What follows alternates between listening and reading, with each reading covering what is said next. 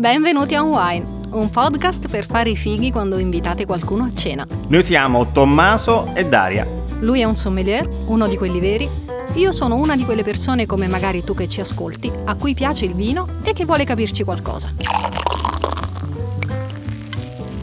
L'obiettivo chiaro e dichiarato di questo podcast è dare quelle informazioni che servono per fare i fighi quando siamo con altre persone, oppure quando siamo in mezzo agli esperti veri, annuire al momento giusto come se capissimo di cosa stanno parlando. Esatto, Daria, esatto. Partiamo? Partiamo.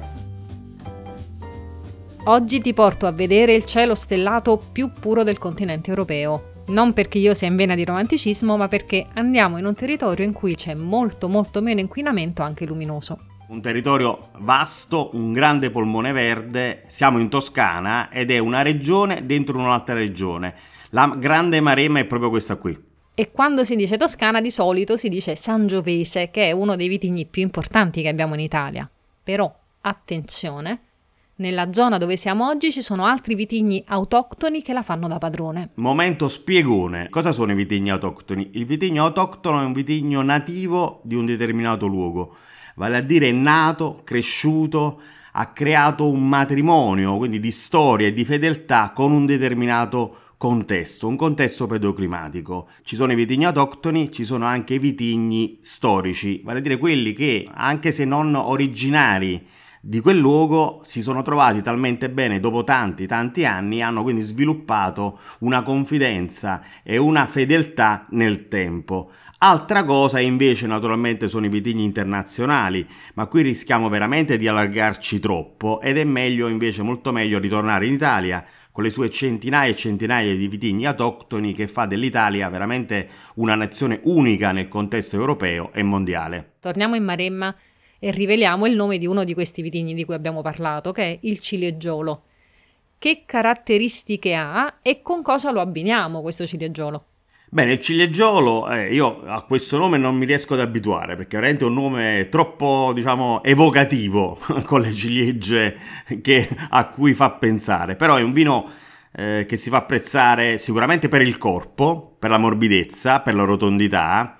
Ha queste caratteristiche gustative, però come dicevo, l'idea delle ciliegie si aggancia anche all'esuberanza delle nuance fruttate. È un mix che mi fa immaginare come abbinamento suggerito il cinghiale, il cinghiale in umido, magari quello con, eh, con le olive, le olive nere, oppure le classiche pappardelle. Ecco, proprio per stemperare quella forza un po' selvatica e animale che ha questo tipo di carne. Parliamo di Maremma, abbiamo chiamato un esperto di Maremma. Benvenuto a Luca Pollini che è il direttore del consorzio di tutela Maremma Toscana DOC. Giusto? L'ho detta sì, bene? Perfetto, benvenuto a tutti e grazie. Sì. Grazie per essere qui. Noi abbiamo letto della zona in cui lei si trova um, una cosa particolare che è quella meno urbanizzata in assoluto. Sì, sì, è, è vero. Diciamo che la Maremma da sempre è un territorio, noi lo diciamo spesso, incontaminato, quasi selvaggio, che è una croce delizia poi per chi ci abita, però è vero, è un territorio veramente poco antropizzato. Allora, a Luca io ho una curiosità, perché chiaramente abbiamo parlato di questo laboratorio della regione Maremma, è una regione che vuol dire tanta biodiversità e in questo laboratorio invece Maremma c'è la possibilità di andare anche oltre il Sangiovese concentrandosi su vitigni che hanno qui una forte e radicata storia di diffusione, come ad esempio posso pensare al ciliegiolo e al vermentino. Allora, qual è l'approccio della Maremma rispetto a questi vitigni che in un certo senso si possono considerare un unicum nella regione toscana? Quando si parla di Toscana, e questa è anche una difficoltà che noi spesso incontriamo quando ci confrontiamo con i mercati non solo nazionali ma anche esteri, è quello di, del legame naturale che viene fatto quando tu parli di Toscana direttamente dal Sangiovese. Il Sangiovese è vero, è il vitigno più importante della Toscana, ma in Maremma le cose sono diverse. Innanzitutto perché è un territorio dove la fascia, la presenza del mare ha un'importanza fondamentale, oltre 100 km di coste, tutte le zone della Maremma sentono il mare e per la conformazione del territorio il Sangiovese non è la varietà più idonea alla coltivazione in tutte le aree. Ecco perché se in questo momento dovessi dire qual è il vino portabandiera della Maremma, in questo momento per le quantità, il 25% dell'imbottigliato da Doc Maremma è di Vermentino, parlerei proprio di questo vitigno. È chiaro, è un territorio che è vocato alla produzione di questi vini. Direttore, le faccio la domanda di rito. Qual è il momento ideale per venire a visitare la Maremma? Se dovessi parlare della vera esplosione di colori e della bellezza, direi che il mese, i mesi migliori sono quelli primaverili. Però è chiaro, è un territorio che secondo me può essere vissuto 360 giorni all'anno, cioè Immaginatevi che c'è il turismo termale, ci sono le aree termali tra le più importanti in Italia, c'è il mare, ci sono aree montane, ci sono zone di alta collina, ci sono paesi arrampicati sulle, sulle, colline, c'è un'area del tufo splendida, ci sono necropoli etrusche, le vie cave, insomma non manca nulla, per cui io personalmente direi che eh, è, è un territorio che può essere vissuto durante tutto l'anno.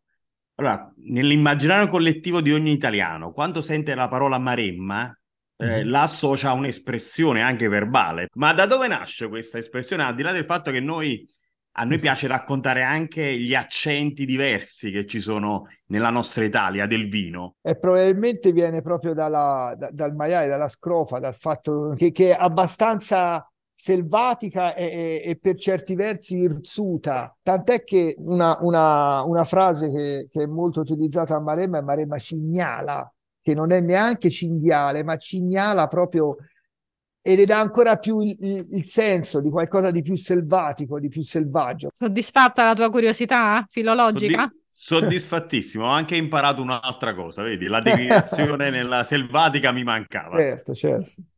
Va bene, direttore, io la ringrazio tantissimo e speriamo di venire presto a scoprire t- tutte le bellezze della Maremma. Benissimo, possiamo fare un brindisi ideale con tutte e due, un bianco e un rosso che si adattano perfettamente.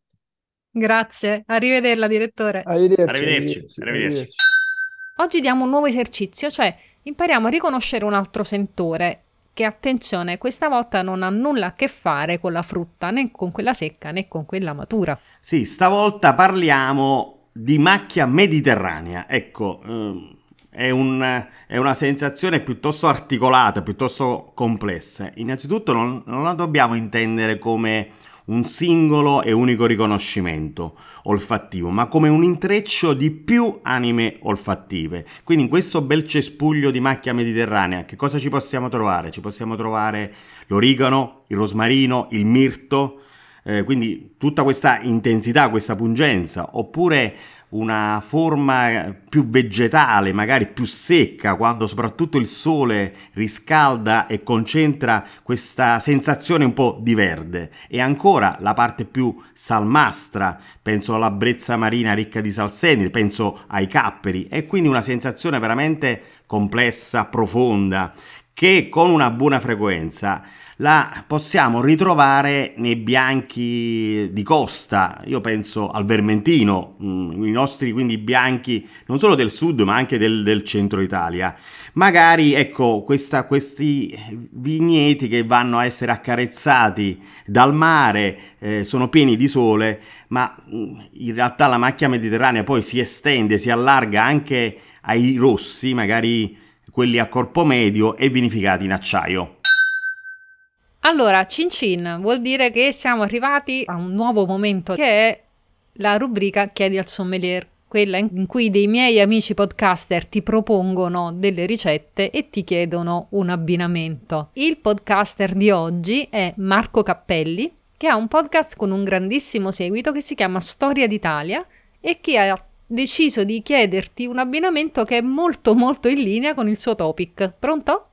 Ciao Daria, grazie per l'invito. In quanto appassionato di storia, non potevo non andare indietro nel passato. In questi giorni molti si chiedono quanto spesso pensiamo all'impero romano e io devo dire che lo faccio pressoché tutti i giorni. Uno degli ingredienti più conosciuti dell'antico impero è il garum, che è stato spesso malignato per essere una salsa disgustosa. Oggi però sappiamo che, per esempio, la colatura di alici di cetara, un tipico ingrediente della cucina campana, è in piena continuità con il garum ed è anche deliziosa. A proposito, lo sapevate che in greco alici si dice garos, da cui garon, ovvero il nome greco del garum?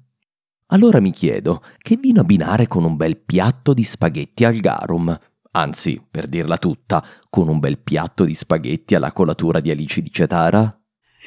Daria, stavolta mi hai voluto proprio mettere in difficoltà, l'hai fatto apposta, ti sei messa d'accordo con Marco perché insomma la colatura di alici veramente è un ingrediente di quelli tosti, potrebbe mettere in crisi anche il più scafato dei sommelier. Perché? Perché c'è aromaticità, c'è tanta, veramente tanta sapidità e quindi il piatto dove questo ingrediente così prezioso viene ritrovato è un piatto fortemente caratterizzato. Allora, immaginando che il nostro Marco sia stato buono e quindi non abbia abbondato nella dose generosa di colatura, ecco posso immaginare come abbinamento un bel bianco profumato, morbido, magari della costa d'Amalfi, aiutato dal legno, quindi dalla maturazione in legno, quindi ancora maggiore morbidezza e perché no, magari un bianco evoluto, quindi con qualche anno sulle spalle.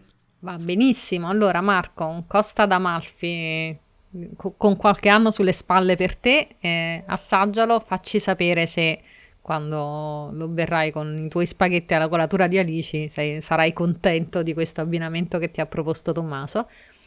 Fateci sapere anche voi se avete assaggiato il cilieggiolo e il vermentino, che sono i vini di cui abbiamo parlato in questa puntata, oltre al Costa d'Amalfi. Se avete qualche domanda per Tommaso o qualche curiosità particolare, trovate in descrizione i nostri contatti. Quindi, prima di salutarci, se avete voglia di provare questi vini, magari proprio il piatto proposto da Marco, vi lasciamo tutto in descrizione, quindi sito del consorzio, la playlist di On Wine su Spotify, creata ad hoc per la vostra cena o il vostro pranzo. Grazie per essere stati con noi e alla salute. Alla salute!